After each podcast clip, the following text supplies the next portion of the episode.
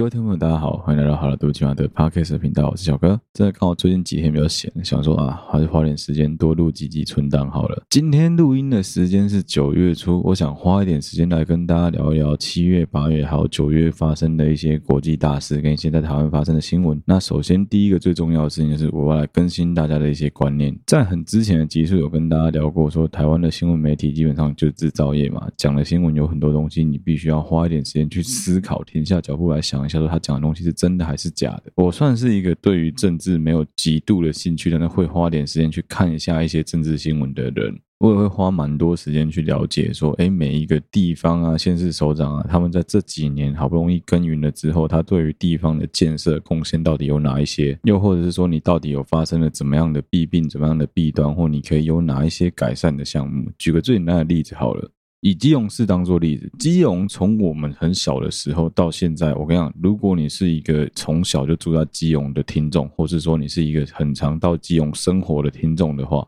你的年纪跟我差不多，就是落在大概可能一九八零、一九九零这段时间的听众，你一定会有印象，在我们小时候逛基隆庙口附近的时候，如果你迷路，你只要沿着那个臭臭的水沟的味道，就能够找到基隆庙口的门口，对吧？我说的没错吧？就田寮河那个臭味啊，基本上你只要闻到那个味道，你就知道说啊，果然是到基隆庙口了啊，真的是受不了。后来其实随着历朝历代的市长都有慢慢的想办法要整治好田寮河，也确实慢慢慢慢的田寮河有越来越好。但是除此之外，基隆基本上所有重大的硬体上、软体上的翻转，都是发生在这八到十年之间。我就随便讲啊，不管是东岸广场啊，那个启动的标志啊，海洋广场啊，和平岛、啊，八斗子车站啊，海科馆啊，这几个很标志性象征现在基隆翻转中的这些硬体软体，全部都是在林佑昌当市长的时候才开始搞的。在前一任市长那时候，大家都知道嘛，就关说鬼嘛，关说鬼那时候当市长的时候，哪有什么政策可言，哪有什么政绩可言，他就是一个想要摆烂的人啊。对于基隆人来说，只是恰好说，我们已经习惯性的被烂、被放着不管了，可能长达十年、二十年的时间，最后大家都很堵然，终于想说，那不然我换人选选看。其实就跟当年的高雄是一样，高雄人那时候会想选韩国瑜，不是因为韩国瑜的个人魅力到底有多强，其实有一个很大的原因，是因为那时候的高雄人对他们而言，他们会认为说，我们已经被民进党统治了这么久，被民进党。带领了这么久了，是不是应该换一个政党试试看？那当然，最后结果可能就是很不尽人意，就是没有很好嘛。那最后就是再换回来，民进党做就是这样子啊。不过我觉得真正有趣的是台北市，为什么？因为你如果现在去看台北市，很多在写关于台北市政绩政策面的东西，不管蓝的绿的报纸、新闻媒体，通通都在抛。柯文哲真的就很像是那个有能力让两个不同多元宇宙的宇宙观合并在一起的人。你看哦，每次只要提到，假设我们举个例子，好，我们等一下要聊到林志坚的论文这件事情。那时候林志坚论文被爆出来的时候，民进党的所有相关的媒体、新闻报纸，三立啊、民视啊，或者是说自由啊，基本上是能帮忙 cover 就帮忙 cover，能帮忙把风向带走就想尽办法帮忙把风向带走。但是中天啊、中时啊，绝对是猛打狂打，能怎么追就怎么追，能怎么扒就怎么扒。ET Today 啊、东森啊、TVBS 啊，抓着就打，拼命的打。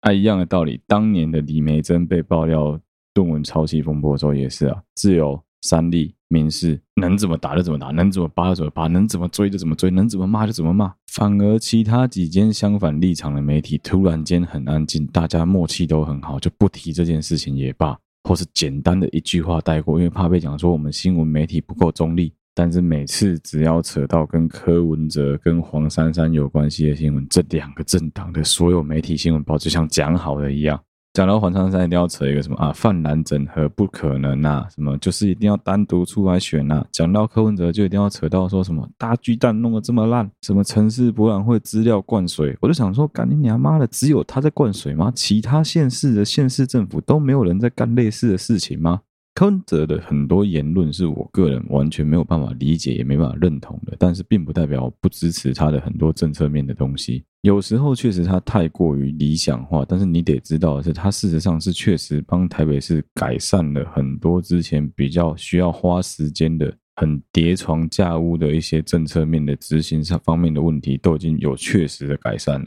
但是因为这些改善对于新闻媒体来说很不甜啊，它就不是一个很大的新闻啊。我去报这种什么哦，就是可能什么什么业务能够加速这些新闻，我还不如去报道一个大巨蛋摆在那边干，很搁置、很闲置、很矮油。这也是为什么会形容说柯文哲就像是那个有本事去整合两个不同宇宙，把它全部混合在一起的那个神人一样。前几天曹新成终于回归国籍到台湾来嘛，就是一个基本上算是你可以把他现在认为是一个相当反共的一个商人。总之不管，他在他的记者会上面全力的去炮轰了中天的新闻记者。身为我的听众，身为你们这个同文层的，你不用知道曹新成是谁，但你只要知道说他是一个很偏向于不喜欢中国的一个有钱的商人。现在就是钱太多，多到没有地方花，决定要来帮助中华民国政府。他认为啊，他认为他在帮助台湾政府，然后来对抗中国。那场子是他的，他记者会是他办的，他当然有权利能够决定谁可以进来，谁不能进来，谁能发问，谁不能发问。只是说会不会被人家当成是一言堂，那是另外一回事了嘛。他说真的，中天的记者也真的是敢死又白目，他就是趁机问了曹新成一些很明显就是知道这绝对是陷阱题的问题。曹新成也很不客气，就跟他讲说，我不想回答中天的任何问题。最后这个中天的新闻记者就崩溃了，就在那边大吼大叫。其实就跟那个时候，我记得中天新闻被关台的时候，那些很可怜被守在前面那些菜鸟女记者，才硬要还继续提问一样，干很跳针，很可怜啊。好，今天节目的前半部一样，就是因为呃网络真的不太行，所以我没有办法去念感谢名单，但之后会恢复好不好？真的不要急，一定会念。我知道很多人很期待，就不要急，不要急，之后一定会念。这一集的前半段、啊，我想花一点时间跟大家聊聊一个对于各位听众来说，我相信非常非常陌生的一个人，甚至有很多你只要年纪比我还小，听众你可能听都没有听过这一号人物，但你以前在台湾可能有看过类似他名字的商品，叫做戈巴契夫。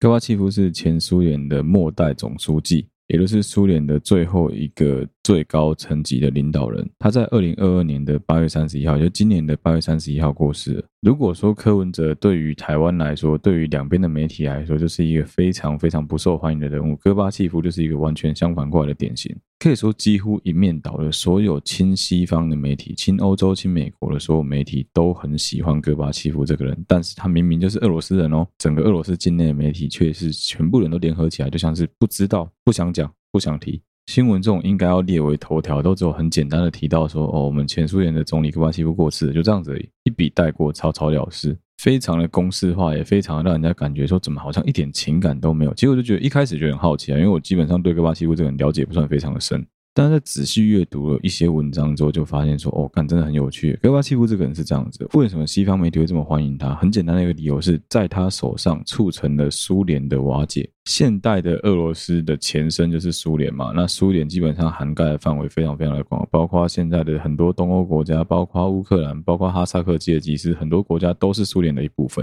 这个庞大的政治经济实体，以当时就是一个超强的实力在对抗着当时的美国，也是为什么会成立北约，为什么会成立北大西洋公约组织的原因。美国一直以来很害怕的核弹啊、核打击啊、核子战争啊，或者说代理人战争啊，不管是韩战也好、越战也好，美国当时最大的敌人就是苏联。那苏联在不管是早期的斯大林啊。赫鲁雪夫啊，时期基本上是毫无保留、毫无计划，就是我就是他妈的要跟美国硬着干，我就是要搞死你们西方其他所有国家，我就是有一天要开着我红军的坦克碾过整个欧陆平原，甚至直达英吉利海峡。但是戈巴契夫身为一个比较偏向青壮改革派的知识分子，他非常非常的清楚，说苏联继续走这条路线是温系。所以在他上任之后，他选择了开始亲中，开始想办法跟当时已经交恶的中国打好关系，也跟美国试着打好关系。有一张非常经典的照片，就是他跟雷根总统两个人一起戴着牛仔帽，在我记得是在农场里面一起合拍的一张照片。哦，戈巴契夫对于世界和平的贡献是连诺贝尔都有颁发诺贝尔和平奖给他，你就知道这个人真的是非常厉害的一个世界和平的推手。很多人会讲说什么，呃，中国共产党里面有一些领导人也应该要像他一样有一样的地位，或者说有某一些很强的世界文也应该要跟他有一样的地位，我觉得都非常非常困难。一个人有本事靠着一己之力，冒着被军事政变的风险推翻掉一个当时跟西方所有国家对立的一个超级强权，我觉得是非常困难的一件事情。其实他做的事情就很简单，他做的事情是他知道这个国家已经没救了，他知道苏联这个国家基本上所有改革都是失败的，干又没钱又穷，所以唯一的方式就是想办法走向民主化，想办法慢慢的利用经济改革，利用开放民主的方式，让整个国家转型，让大家慢慢的有钱，让大家慢慢的感受到那股经济的暖意。他在访问中国的当下，刚好发生了天安门事件的前身。简单来说，就很多大学生聚在天安门广场前面抗议。那当时之所以能够抗议，有世界媒体来，就是因为戈巴契夫去访问中国。只是当时的中国选择了跟后来的苏联完全不同的道路，就是中国选择是马上宣布戒严，发生后来的六四天安门，发生后来的坦克人事件，所以就整个封闭起来。到后来隔了五年、七年之后，才正式的开始改革开放的路线。但戈巴契夫不一样，戈巴契夫选择的是，我就开始慢慢的走向开放这一步，最后真的没有办法了，苏联整个就直接土崩瓦解，瓦解之后呢，创立了新的俄罗斯联邦，创立了新的俄罗斯共和国。理所当然的，对于那些一直有俄罗斯苏联强大的那个苏联之雄梦想的人，就会觉得这个人是千古罪人，这个人是非常讨厌的，他把我们梦想中最强的国家给瓦解了。其实你要讲说苏联的瓦解是戈巴契夫一个人一手搞出来的，对于他来说是非常非常不公平的。一个最简单的理由就是，事实上苏联会瓦解，从一九六零年开始就一直都有迹可循了。你整个国家贪污腐败到一个程度，什么都用骗的，什么都用拐的，然后你给中央政府的所有资料都是假的，假账。假收益、假收成、饥荒、人口假报，甚至发生的天天灾、发生的人祸也都不讲。你觉得这些事情能够掩盖多久？即使说你拥有全当时全地表最强悍的陆军，你拥有全地表前两名、前三名的核弹数量，那又怎么样？只要稍微玩过战略游戏的，应该都知道，就是基本上你想要出兵，最重要就是你的经济。只要你的经济够强，你的经济实力能够当做后盾，就可以像美国一样，干无限制造想要制造战舰跟航空母舰。但当时的苏联其实是很吃力、很吃力的在做这件事情的。当美国同时间在发展娱乐产业，在发展其他各方面的工业的时候，苏联只能想尽办法把所有的全心全意通通投入在重工业里面。我在戈巴契夫掌权的时间也发生了一件事，就他掌权第二年就发生车诺比事件。他自己在回忆录里面其实也有提到，车诺比事件绝对是导致苏联瓦解的一个很重要的一根稻草。因为车诺比事件凸显的就是苏联长期以来层层的这种腐败的官僚体系导致的最后会瓦解的一个 breaking chain，就是所有人都习惯用掩盖事实的方式来过活，所有人都习惯用骗的，所有人都习惯瞒着整官在干事情，那最后结果就大家一起贪，大家一起死。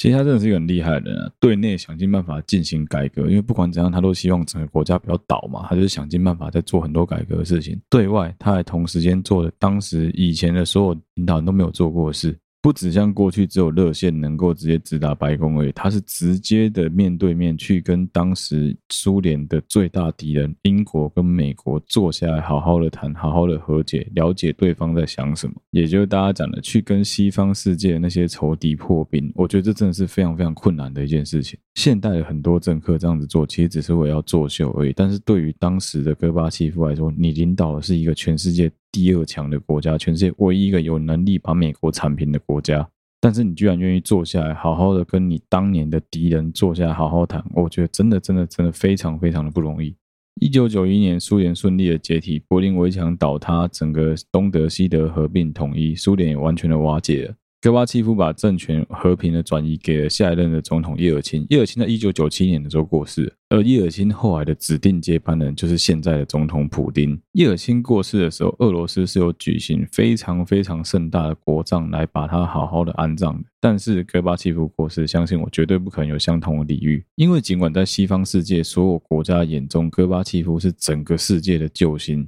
他选择去拥抱大家所喜欢的民主，他选择去拥抱了经济改革，去拥抱了自由开放的世界。他愿意保持着开放乐观的态度去跟西方世界其他文明们打交道。他甚至也有想说：“哎，我们要不要大家一起签核不扩散条约？我们一起禁止使用核武？”虽然最后是没有成功了，但是就是因为这样子的一个表征，因为这样子的一个太有目的性的一个领导人的形象，导致他在俄罗斯国内的评价是非常非常非常糟糕的，糟糕到甚至。很多俄罗斯人提到他，就是在唾弃他，就觉得这个人就是一个没有用的懦夫，就是一个不肯承担责任的家伙。因为其实以结果论来说，如果说您要讲成败论英雄，以结果论来说，他对俄罗斯的所有一连串的改革全部都是失败的。他不但没有成功拯救摇摇欲坠的苏联，他也没有让诶帝国回到往日的荣光。一连串的经济打击、通货膨胀，其实是导致整个经济通都土崩瓦解。这也让俄罗斯其实从一九九一年一路到两千年左右都是很糟糕的状况，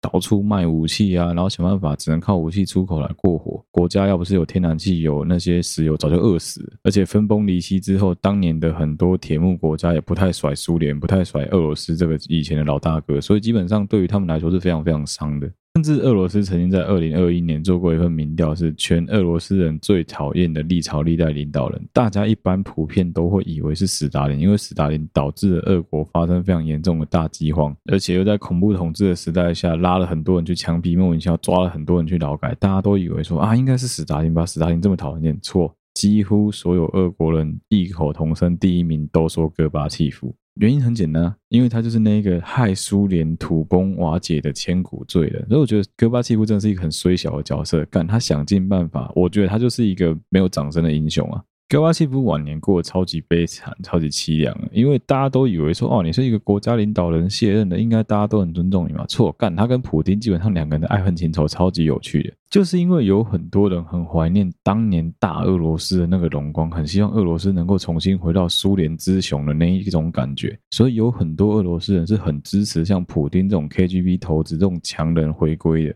这跟戈巴契夫当年想象的自由啊、改革啊、开放啊、民主啊、反对党啊是有非常非常大的差别。大家也能看到，基本上现在俄罗斯就重回到一党独大嘛，也没有什么政客政敌可言，基本上就是普丁一个人说了算。所以，其实，在改革了这么久之后，俄罗斯算是真真正正的重回到集权的时代，只是换了个名字而已。其实戈巴契夫对于普京这个人是贬多于褒啊，他就是会觉得普京这个人很刚愎自用啊，觉得普京就是一个想要把俄罗斯拉回当年那个铁幕里面的一个领导人啊，所以可想而知，普京也不会给戈巴契夫什么好脸色看。没错，戈巴契夫一死，普京就只是在官方片面的宣布说，哦，戈巴契夫这个我们敬爱领导人过世了，但是因为我行程有点多，所以也没办法去参加他的葬礼。哦，他们两个会有过节，有个很大的原因是戈巴契夫就是一个相对来说比较赞扬和平的人。你看他跟西方和解就知道，所以他到二零二一年、二零二零年的时候，其实他非常非常不能理解是普丁为什么要去攻打他们的盟邦乌克兰，他真的非常非常难过。你就想象一个老人坐在那边，退休老人坐在那边，看着他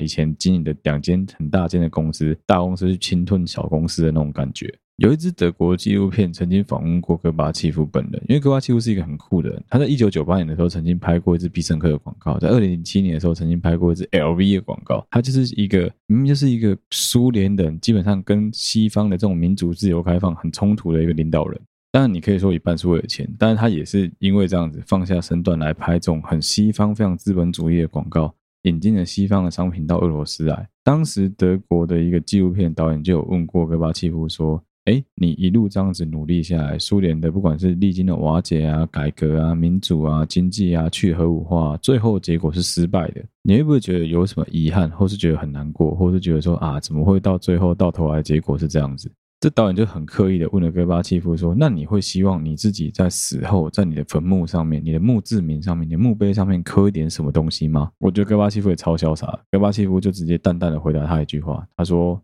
哦。”至少我们曾经努力过啊。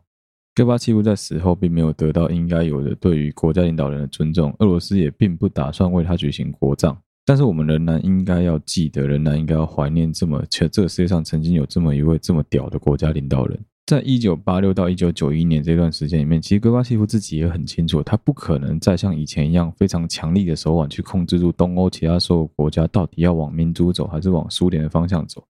所以他选择放手，他选择让这些国家自己去选择，说你到底要继续跟我苏联交好，或是你选择拥抱民主自由的价值。他也原则上同意了东德跟西德两个德国的合并跟统一。简单来说，如果在二十世纪末期，你硬要我讲出一个影响世界深远的单一国家领导人，绝对非戈巴契夫莫属。虽然普丁自己也曾经讲过，说苏联的瓦解是对于二十世纪这个世界上最大规模的地缘政治上的灾难。但是普丁其实也不得不承认，戈巴契夫这个前苏联领导人对于整个世界历史带来了多么巨大的影响。这就是今天节目的前半段，想要跟大家聊一聊，想要跟大家分享的一个最近发生的很大很大的世界大事。当然，我相信台湾绝大部分的人就只看一眼新闻，也是连他是谁都不知道。要有这样子的气度，这样子的气魄，做出这些决定，绝对不是很容易的一件事情。他也经历过了，差一点点就被苏联的陆军、空军跟所有的总司令们一起联合起来，把他军事政变把他推翻掉，但最后还好失败。好，接下来我们要来聊聊其他的话题。其实说真的，我个人之前看到柬埔寨啊，台湾人被卖去当猪仔，或自己自愿全员被骗去当猪仔啊，变成人蛇集团的诱饵啊、痉挛啊这一类的新闻的时候，我自己个人的感觉其实蛮淡定的。甚至我花了一些时间去看了好棒 Bump 的影片，我去看了一些关于营救他们那些所谓的人质啊，营救一些被关注的台湾人的影片，然后去看了一些其他相关的后续追踪报道之后，风向大致确定，你就有一种很强烈的感觉是，这些人应该真的是蛮缺钱，生活上真的有相当的困顿，才会选择到柬埔寨去。所以说，你硬要去骂这些人说啊，你们就是笨，你们就是傻，你们就是搞不清楚状况，台湾人都知道那个地方没办法赚，你们怎么去那个地方赚钱？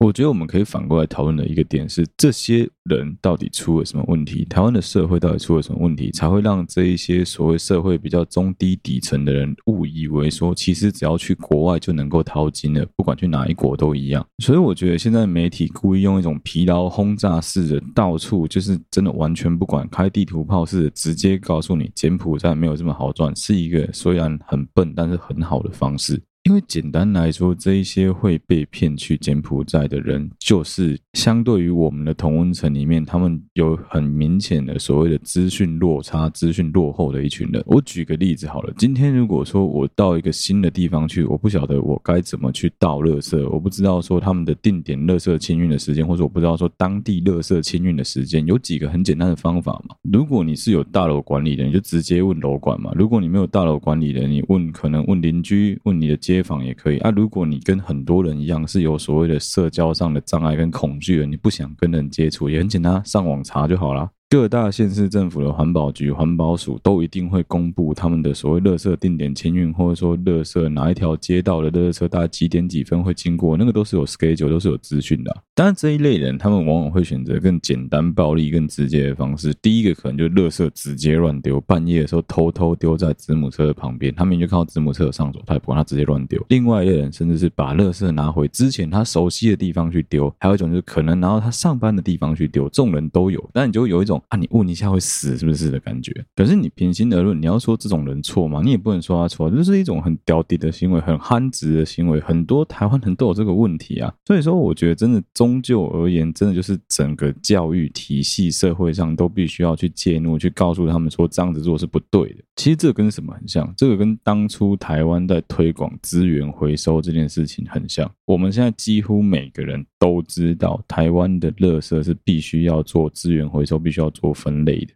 到大概三年多前，我去中国广州工作的时候，我还有遇到当地的各个地铁啊、媒体啊、公公共汽车、公交车，他们所谓公车上面都会做宣导，说垃圾不要落地啊，然后要实实行资源回收啊这种政策，你就会觉得说，哦，他们落后我们好多。可是你仔细回想一下，我们小时候还不是这样子，都一样啊。你要说人家落后你，人家也不过落后你十年，落后你十五年而已。人家现在也慢慢的跟上，也在学着把整个世界变得越来越进步了。很多时候我们以为是常识的事情，很多时候我们以为说啊，不是大家都应该知道的事情嘛。其实你随着年纪越来越大，你随着生活经验越来越多，你随着工作的经历越来越丰富，你就会发现说没有，干真的有很多事情，你真的必须把它当笨蛋来教。很多情况下，我们的那个知道，很有可能只是因为刚好你曾经碰过，你的经验告诉你说这件事情不应该这么做，但不表示说你就真的是哦，你就比人家高人一等，比人家聪明。很多时候都是这样子。讲一个最有趣的例子就好了。只要你曾经当过兵、服过替代役、去过新兵训练中心的男生，一定都会有一个很明显的共感。在进去之前，我也完全没有这样觉得，因为我觉得干大家不是都差不多，平起平坐，都是一样，刚从大学毕业嘛，不是都智商什么各方面都应该差不多？没有，我跟你讲，你进去里面你就知道了，你会突然有一种妈的，我怎么这么聪明啊的感觉。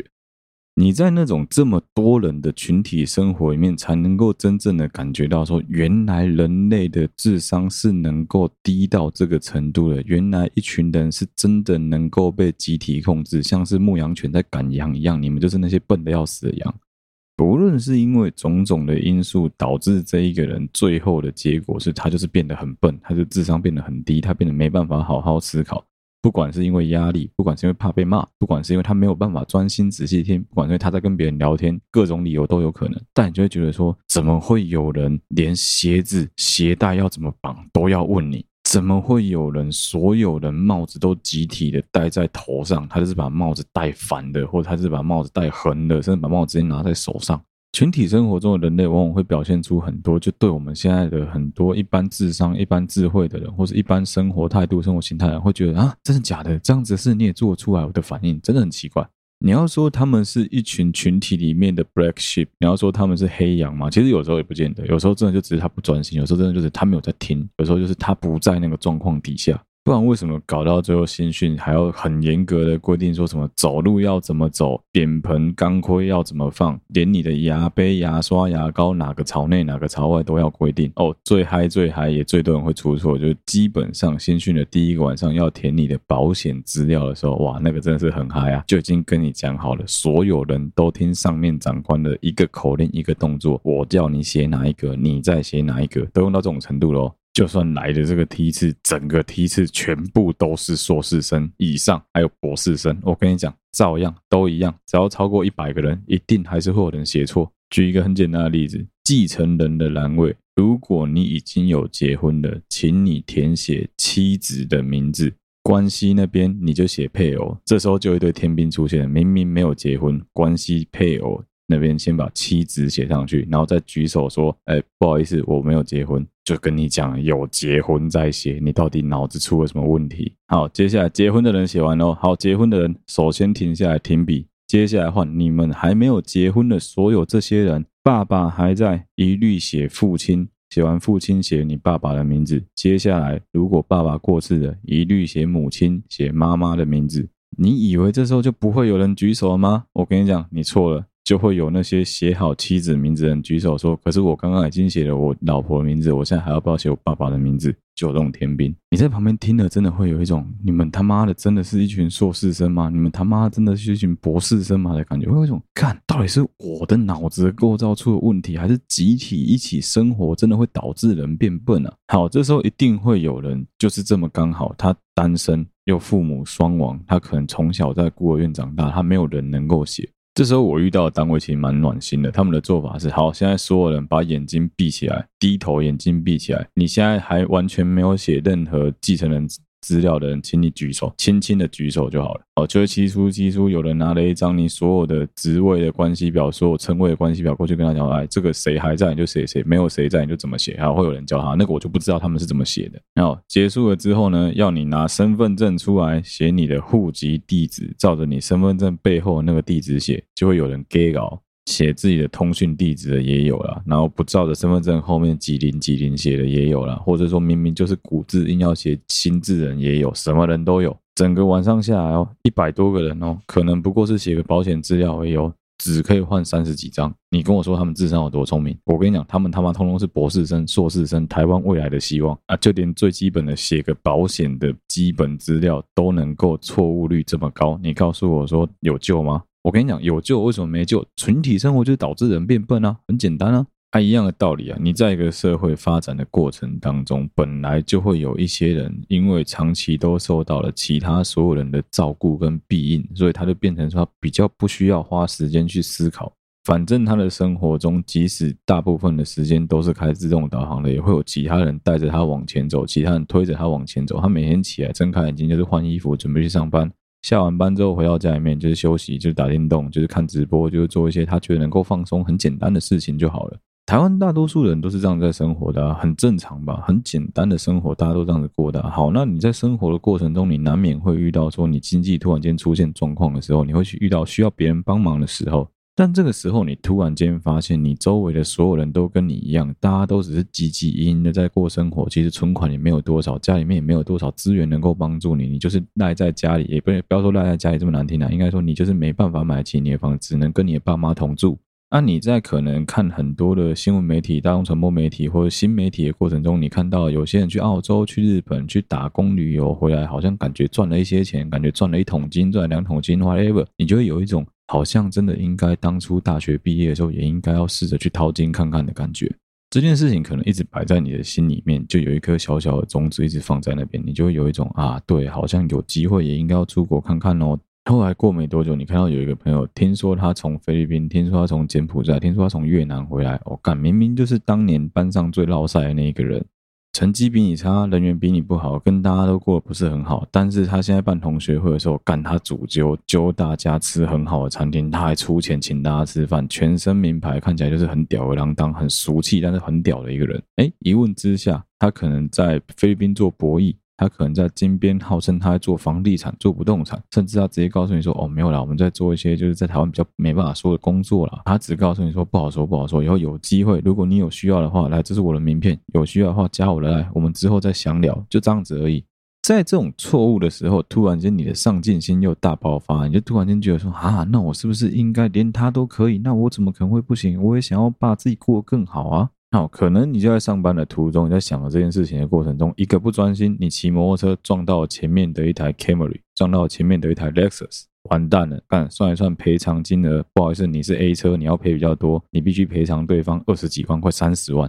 哎，正巧你的工作也不是很顺利，你跟老板处的也不是很好，你又听了一些朋友的建议，觉得说那就干脆离职换个工作好了。这时候你突然想到这一个之前在柬埔寨工作的家伙，哎，他真的又再次约你出来吃饭，跟你讲天花乱坠，告诉你说他柬埔寨过得多好多好，有多多的工作机会，有多少的工作待遇，有怎么样的结果，什么几个月就能够获利多少。的确，如果说你今天生活很好过的话，你绝对不会上他的当。但是如果你已经走到这一步了，你已经真的走投无路，外面欠了二三十万的债务，你也不想连累你爸妈，对方干又很凶，一副就是你不给钱就要砸你房子的感觉。你跟警察讲，警察也只能就是啊，不然你报案，你备案嘛。那个如果对方真的有恐吓意图的话，我们再处理嘛。啊，警察只能这么消极啊，没办法，因为还没出事啊。然后你也不知道该怎么办的前提下，你保险可能也不够，那最后怎么办？你只能听他的，那不然我去试试看嘛。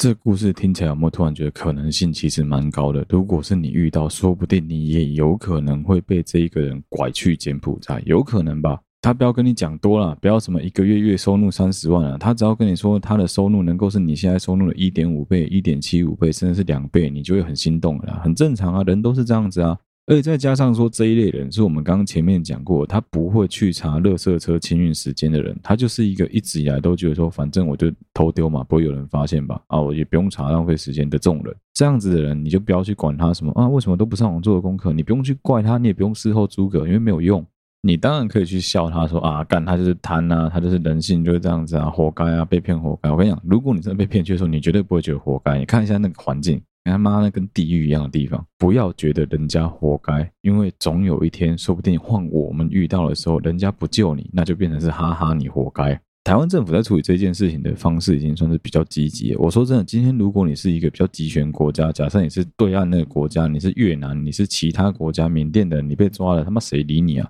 被抓就被抓，你自己有问题啊。所以说柬埔寨的问题，如果你问我的话，我自己个人是觉得说，的确，大部分的人可能是抱着一种哦，我去淘金的梦想去，但你要去想的是那个背景，他们怎么会去，他们怎么会想去，跟他们怎么会被骗去，一样还是要好心的跟大家宣导一下。你自己想想看啊，你一个人飞到国外去，人生地不熟，到当地去就是强龙不压地头蛇。你就算在台湾，你再怎么强势，你再怎么呛，你再怎么厉害，你是个女孩子，你再怎么犀利，都一样。去到当地，人家把你跟其他所有台湾人通都隔开之后，直接把你衣服扒了，把你的人格扒了，把你的尊严扒了，你什么都不剩。扣着你的证件，扣着你的钱，把你关在一个地方软禁起来。你想出去，还有人监视你；你给小就有人揍你，连饭都没得吃的情况下，你不要告诉我说你有多少能力能够反抗，那真的很难。其实认真讲，做这种人口贩运的，不是只有亚洲才有。如果你曾经看过《即刻救援》这部电影，就知道说，在欧洲也有大量的女孩子每年都会在机场失踪。听起来好像很玄、很不可思议，好像啊，看这电影情节没有。我跟你讲，这种事情是活生生、血淋淋的发生在这个世界上，只是说我们绝大部分你都不会去注意而已。因为这件事情发生在你周围的人的身上的情况很少很少，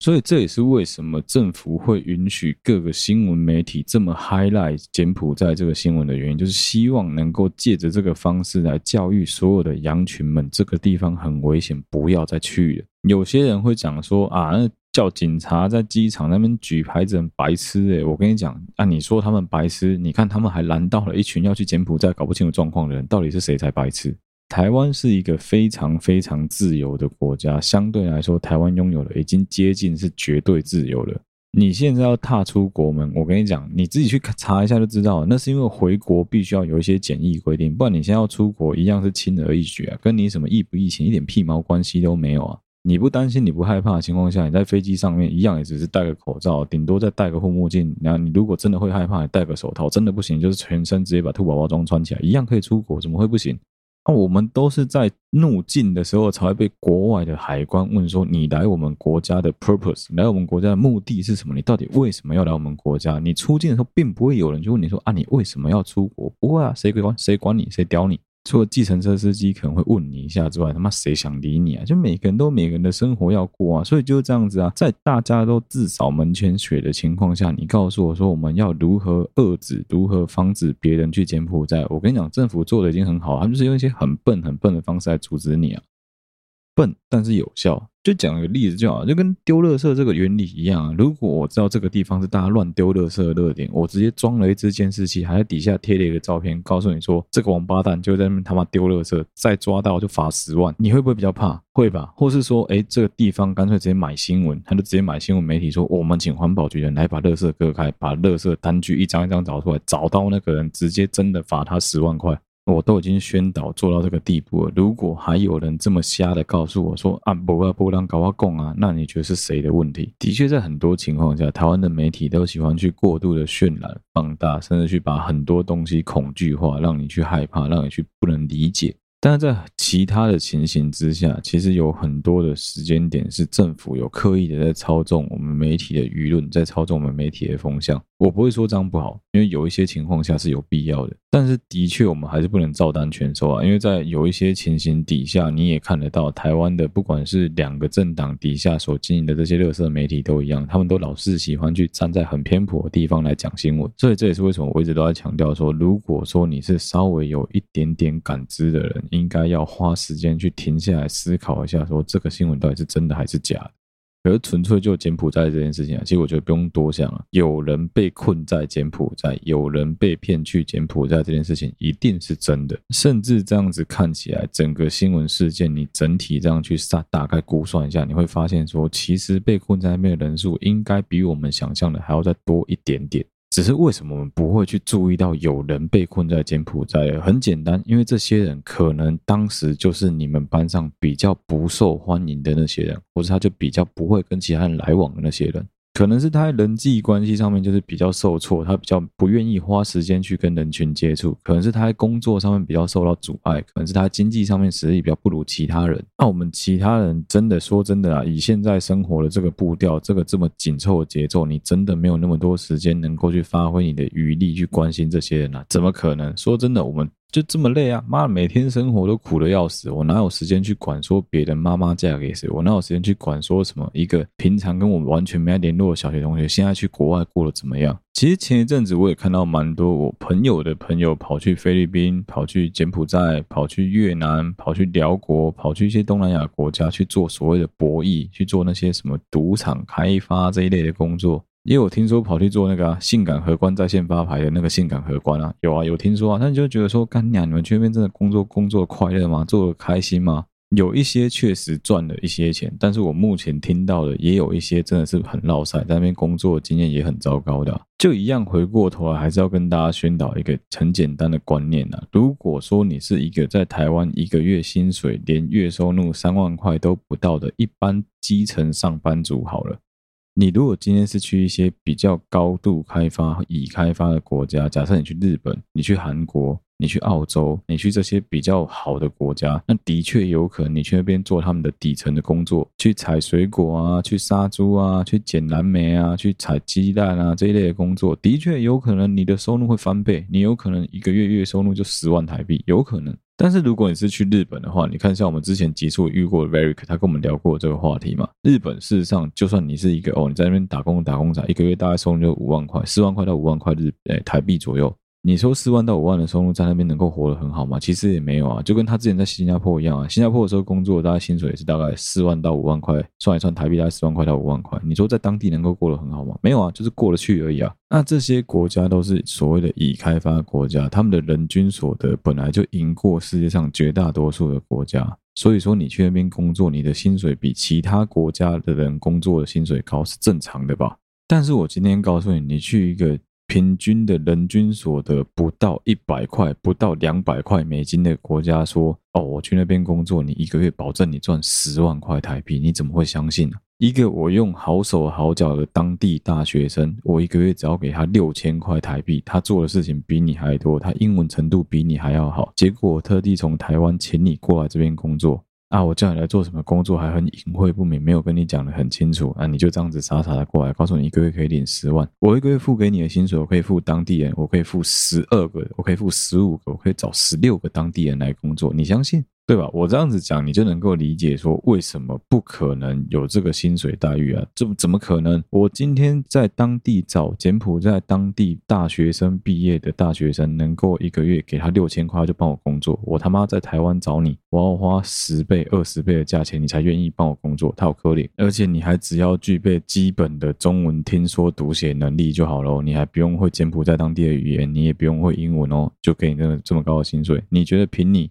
真的有办法拿这么高薪水吗？好，假设是去之前你就知道你有可能要在那边从事一些非法的工作。我举个例子好了，可能他就告诉你说：“哦，没有，我跟你讲，我们过去就当诈骗集团，我们要骗中国人的钱，所以我们需要一群能够讲流利中文的人，我们把机房架在国外，我们这样才不会被发现。”他跟你讲到这么明了，你还会跟他傻傻的过去？那你也是蛮笨的。做人不要这么贪心，真的不要这么贪心，没有这么好康的，怎么可能这种事情轮得到你？你不要再傻了。如果你真的很缺钱，如果你真的希望有机会能够去国外打工存一桶金的话，那我很建议你三十岁之前花点时间查一下去澳洲打工的相关资料。即使你的英文就只知道 yes yes no no no，我跟你讲，你都还是有机会能够去当地工作，因为基本上当地就是一群华人聚在一起而已。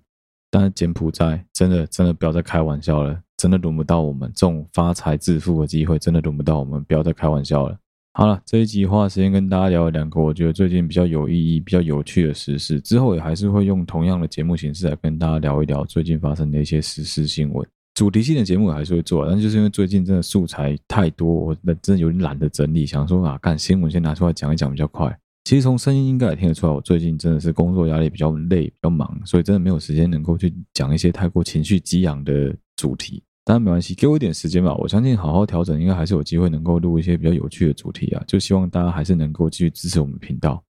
谢谢大家收听，好，对不起，我的 Podcast 频道，我是小哥。如果你喜欢我们的节目的话，欢迎你到我们的 Facebook 粉丝团跟 Instagram 的粉丝专页上面去按赞追踪，有任何最新消息都在上面发布。不论你使用的是任何一个 Podcast 的平台，都欢迎你在上面帮我们五星按赞追踪留言分享给你所有的朋友。你的按赞、你的留言，就是我们继续创作最大最大的动力。